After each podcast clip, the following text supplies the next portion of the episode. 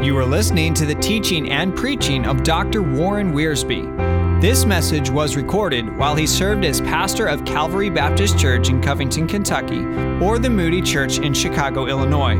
For additional resources, please visit twoprophets.com. That's the number two, P R O P H E T U.com. And now, Dr. Warren Wiersbe. Reading the first four verses of Romans chapter 8. There is therefore now no condemnation to them who are in Christ Jesus. For the law of the Spirit of life in Christ Jesus hath made me free from the law of sin and death. For what the law could not do, in that it was weak through the flesh, God sending His own Son in the likeness of sinful flesh and for sin, condemned sin in the flesh, that the righteousness of the law might be fulfilled in us, who walk not after the flesh, but after the Spirit. And may God help us to dare to believe what he says in these verses.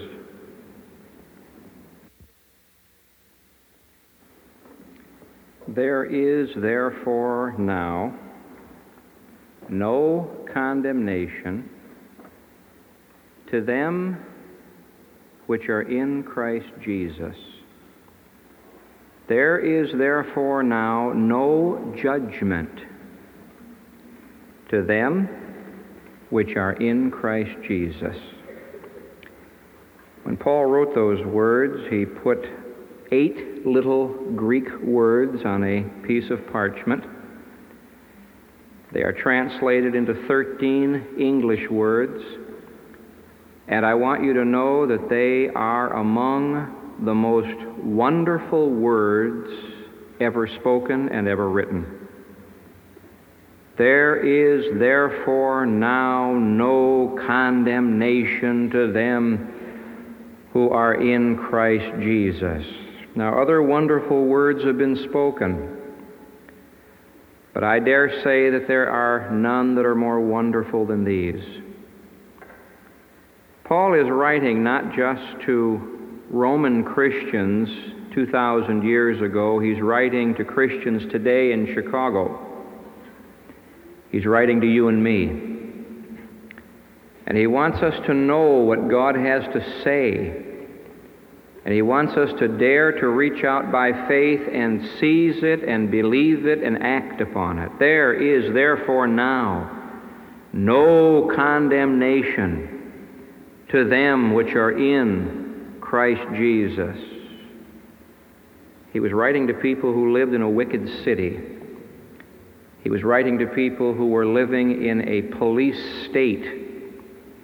He was writing to people surrounded by lust, by excesses, by people living with the grossest kinds of appetites, people who were being tempted to sin, people who were being tempted to discouragement. And Paul writes to them and says, There is therefore now no condemnation to them which are in Christ Jesus. It is a most wonderful collection of words. Now, why do I say that this statement is so wonderful? Let me give you three reasons. First, it is the declaration of a wonderful truth. Now, what is this wonderful truth? That once a sinner has trusted Jesus Christ as Savior, he can never again face judgment. That once a sinner has believed in the Lord Jesus Christ and trusted Him as Savior, he will never face the judgment bar of God.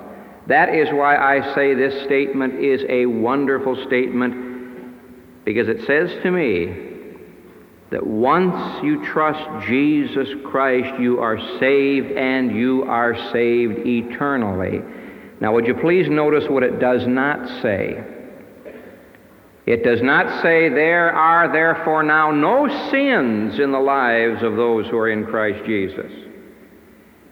If you look into the mirror and if you read your Bible and if you know anything about other people, you know that Christians do sin. Peter sinned and almost killed a man. All the saints of the Bible have sinned. It doesn't say there is therefore now no sin in the life of those who are in Christ Jesus. Nor does it say there are therefore now no mistakes in the lives of those who are in Christ Jesus. Nor does it say there is therefore now no failure. All of us have known what it is to fail and make mistakes. Those of us who preach the Word of God are more conscious of it perhaps than others because we're focused on by many, many eyes. But that's not what he's saying. What he's saying is that when a sinner trusts Jesus Christ as his Savior, he never again can be judged for his sins. There is therefore now no judgment to them which are in Christ Jesus. Now, this theme goes all the way through Romans chapter 8. Last week, when we began this little series, we discovered that the theme of Romans chapter 8, one of them is freedom. Back in Romans chapter 7, the writer is crying out in verse 24, Oh, wretched man that I am, who shall deliver me from the body of this death? That's the cry of people today. Who shall deliver me? And they're trying transcendental meditation. And they're trying drugs. And they're trying abandonment to sex and lust and they're trying everything they can find. And the answer is, I thank God through Jesus Christ our Lord. You see, in Romans chapter 8, Paul is discussing four freedoms that the Christian can enjoy. Verses 1 through 4 freedom from judgment. Freedom from judgment. No condemnation I have God's righteousness. Jesus died for me. And then in verses 5 through 17, freedom from defeat. No obligation. No obligation to the flesh. Verse 12. Therefore, brethren, we are debtors not to the flesh. We have God's Spirit within. Christ lives in us. And then in verses 18 through 30, freedom from discouragement, no frustration. We know that all things are working together for good. We know that one day we shall share in the glory of God. And glorified I too shall be.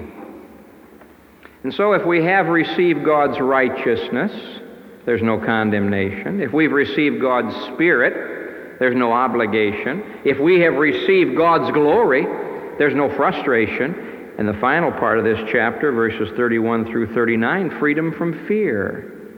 We don't have to worry about the future. There is no separation. Who shall separate us from the love of Christ? Here then are four very priceless possessions the righteousness of God, the Spirit of God, the glory of God, the love of God. Here are four very priceless ministries. Christ died for me. Christ lives in me. Christ is coming for me. Christ is interceding for me.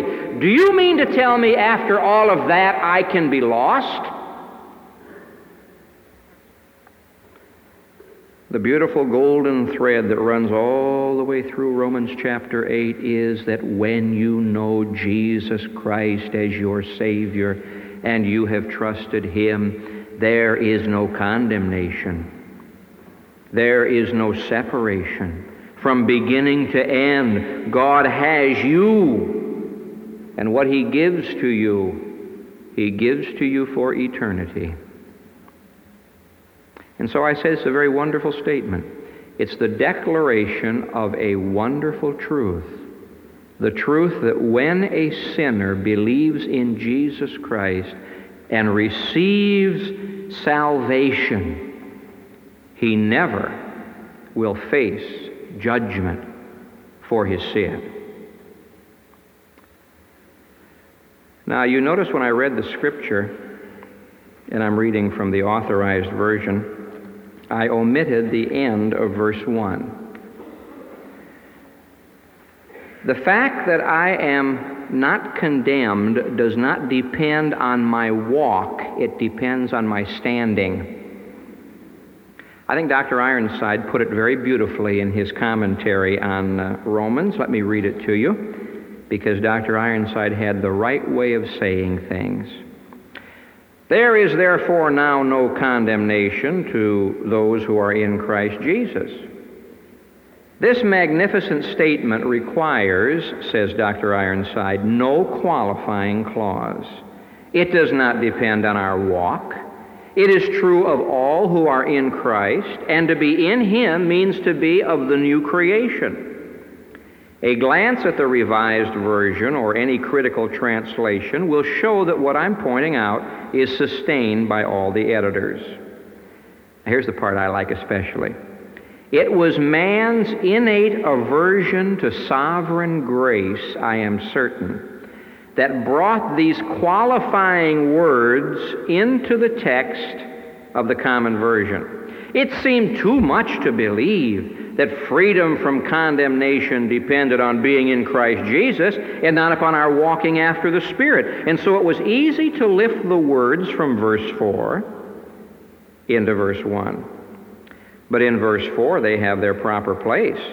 For there the question is one of state in verse 1, it is a question of standing that is under consideration. End of quotation from Dr. Ironside. And so it doesn't say, and Paul did not write, There is therefore now no condemnation to them that are in Christ Jesus who walk. Your freedom from condemnation does not depend upon your walk, it depends upon your standing.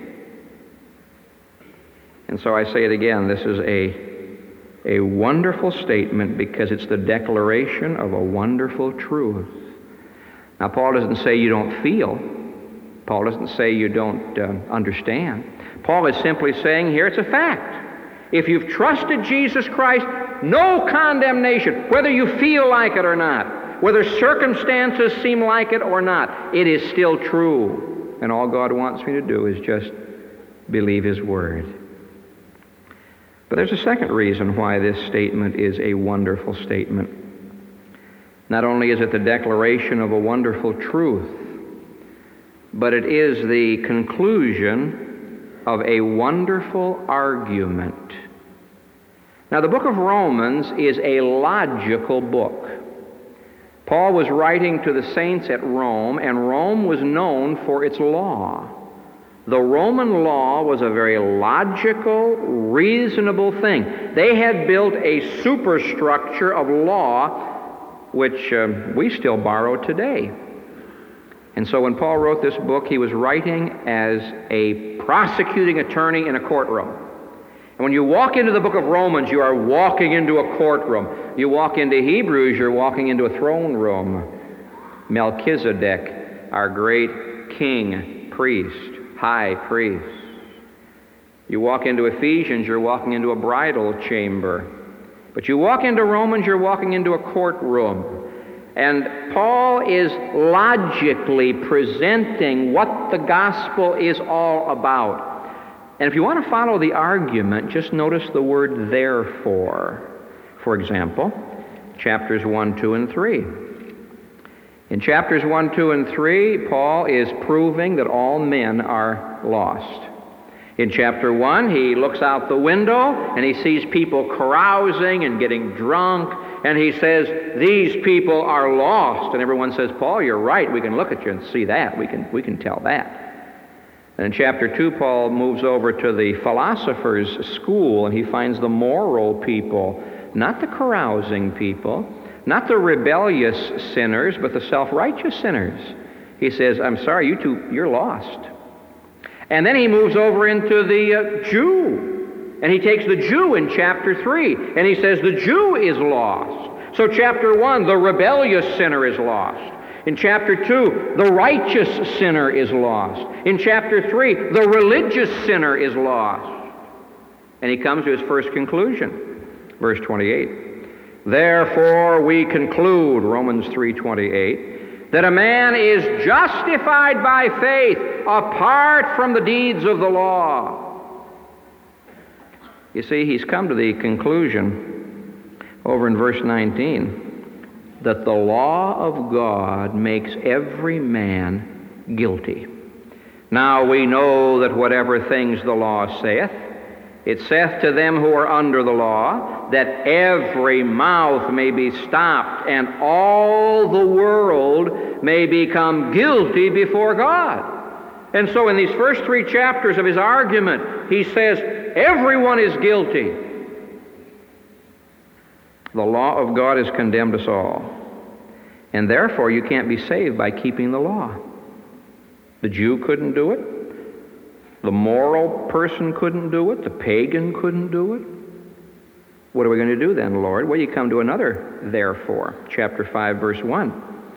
Therefore, being justified by faith, we have peace with God through our Lord Jesus Christ. In chapters 1, 2, and 3, condemnation. All are guilty. Chapters 4 and 5, justification. Jesus Christ died to save lost sinners. Now, what is justification?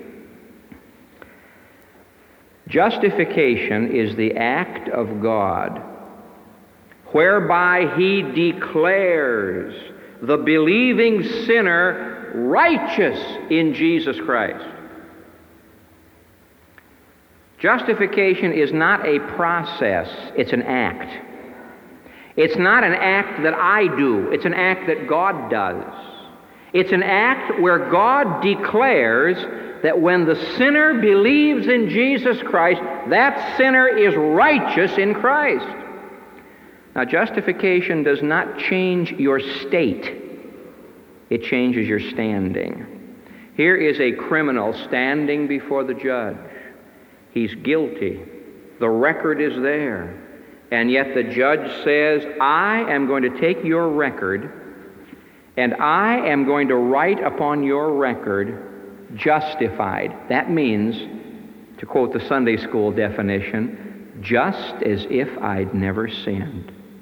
And so, my friend, when you trusted Jesus Christ, God didn't just simply wipe your record clean. If that's all salvation is, the next time you sin, you're back in trouble again. When God saved you, He wiped your record clean, and then He covered your record with His righteousness, and He does not write your sins against you. Now, at this point, someone says, Oh, that's dangerous doctrine. People will go out and sin deliberately. Read the rest of Romans 8, and you'll find out they won't go out and sin deliberately. The best illustration of justification I ever heard came from Dr. Roy Gustafson, whom many of you have heard. Dr. Gustafson told about a man who bought a Rolls Royce. He took his Rolls Royce to Europe and was driving around enjoying his automobile, and he had motor trouble. He said, What am I going to do? Only a Rolls Royce mechanic can take care of this car. And so he wired England. And would you believe the Rolls Royce people flew a mechanic over to where the man was to fix his car? Well, he fixed the car and he flew back to England, and the owner said to himself, This is going to cost me a fortune. And so he wired the Rolls Royce people and said, Please let me know how much I owe you for repairing the motor of my car.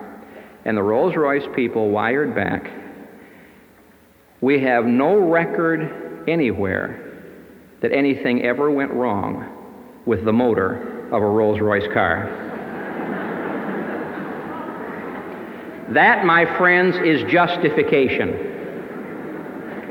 When the devil points to me and says, Look at that fella, God says, I want you to know something. I have no record that Warren Wiersbe has ever sinned. Now, my state is a different thing. He talks about that in the rest of Romans chapter 8. My state is a different thing. My walk, that's something else. But my standing, it's unchanging. My standing, it's in Christ. My standing, no condemnation. And Paul comes to this great conclusion Therefore, the whole world is guilty. Therefore, being justified by faith. Now he steps up and says, Therefore, since we are justified, we are no longer guilty, and therefore there's no condemnation. In fact, he's so happy about this that he ends the chapter the same way. Who shall lay anything to the charge of God's elect? Shall God that justifieth? Who is he that condemneth? Shall Christ that died, yea, rather that is risen again, who is even at the right hand of God, who also maketh intercession for us? You know who makes charges against God's elect? God's elect do. Some of the saints can't let the rest of the saints forget what they did. But God doesn't do that. The devil's got a lot of helpers. He's the accuser of the brethren. And so I say that this statement's a wonderful statement because it is the conclusion of a wonderful argument. Logically, Paul says we're all sinners. Christ died for all of us. If we trust Him, we're justified by faith. If we're justified, we're no longer guilty. He no longer writes our sins against us. Our sins and our iniquities he remembers no more. As far as the east is from the west, so far has he removed our transgressions from us. He has buried them in the depths of the sea. He has put them behind his back. It'd be great if the saints had quit turning around trying to look behind God's back. Therefore, there's no condemnation. Oh, my friend, the devil wants to remind you of your past sins. He's got a good record of them and he throws them at you. And when he does, you just say, Have you read lately Romans 8 1? There is therefore now no condemnation to them that are in Christ Jesus. It is the declaration of a great truth, a wonderful truth, and it is the conclusion of a wonderful argument, but even more, it is the invitation to a wonderful life. You see, Romans doesn't stop at 8 1 keeps on going. And in verses 2, 3, and 4, Paul talks about this freedom that we have. We are no longer condemned by God's law. This bothers some people that uh, Christians are not under law. You see, when we were lost sinners, we were outlaws. Now that we are saved people, we are in laws. The law has been put into us. Now, let me explain it to you from verses 2, 3, and 4. This is an invitation to a wonderful life. God doesn't want you to wake up in the morning and say, Oh, I'm under the wrath of God. I'm under the law of God. Oh, how can I ever please God today? You live like that, you'll be a grouch. You'll be a poison. You know, one of the greatest curses in our churches today is legalism. Now, what do I mean by legalism? Setting up high standards, worshiping those standards, and trying to live up to them in your own strength. That's legalism. There's nothing wrong with standards. The higher the standards, the better. But if you want to raise your children to be frustrated, just expect a two year old to be like a 15 year old and keep scolding her because she's not like her big sister. She's not like her big sister. And you say to, to me, Well, don't talk to her like that. You can't expect a three year old to be like a 20 year old. And that dear little child lives under fear and bondage.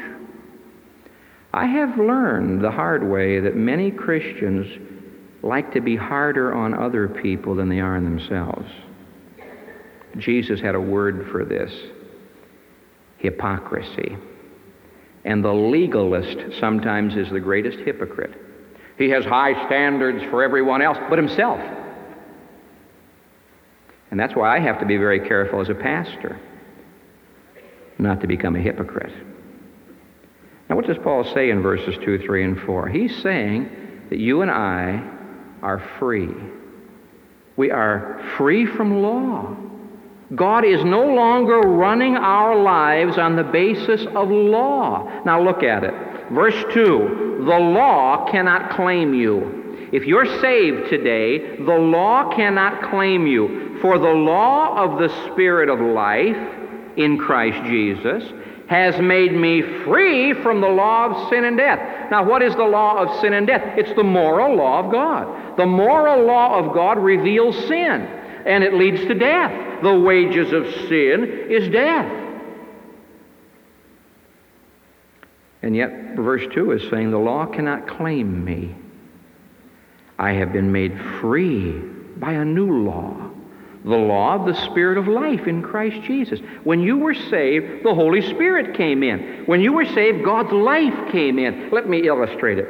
Here's a man and his little boy walking through the garden, and an apple falls off the tree. And the boy says, Daddy, what made the apple fall off the tree? And he said, Well, son, that was gravity. God has built into this universe a law of gravity that things fall. He said, Well, Daddy, how come we're not falling? And how come those flowers aren't falling? Oh, he says, we have life in us. And because we have life, we are able to counteract the law of gravity. Second illustration you go out to O'Hare Field where, what, 1,100 planes a day take off and land? I was looking at one of them yesterday. I, I don't know how they ever got the thing out there, let alone up.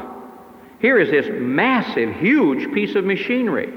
And I say, you'll never get it off the ground. There's a law of gravity that says that thing is too heavy. Fellows, we, got, we have a new law, though. We have learned about the laws of, of aeronautics and, and dynamics, and, and this new law counteracts the old law. That's what verse 2 is talking about.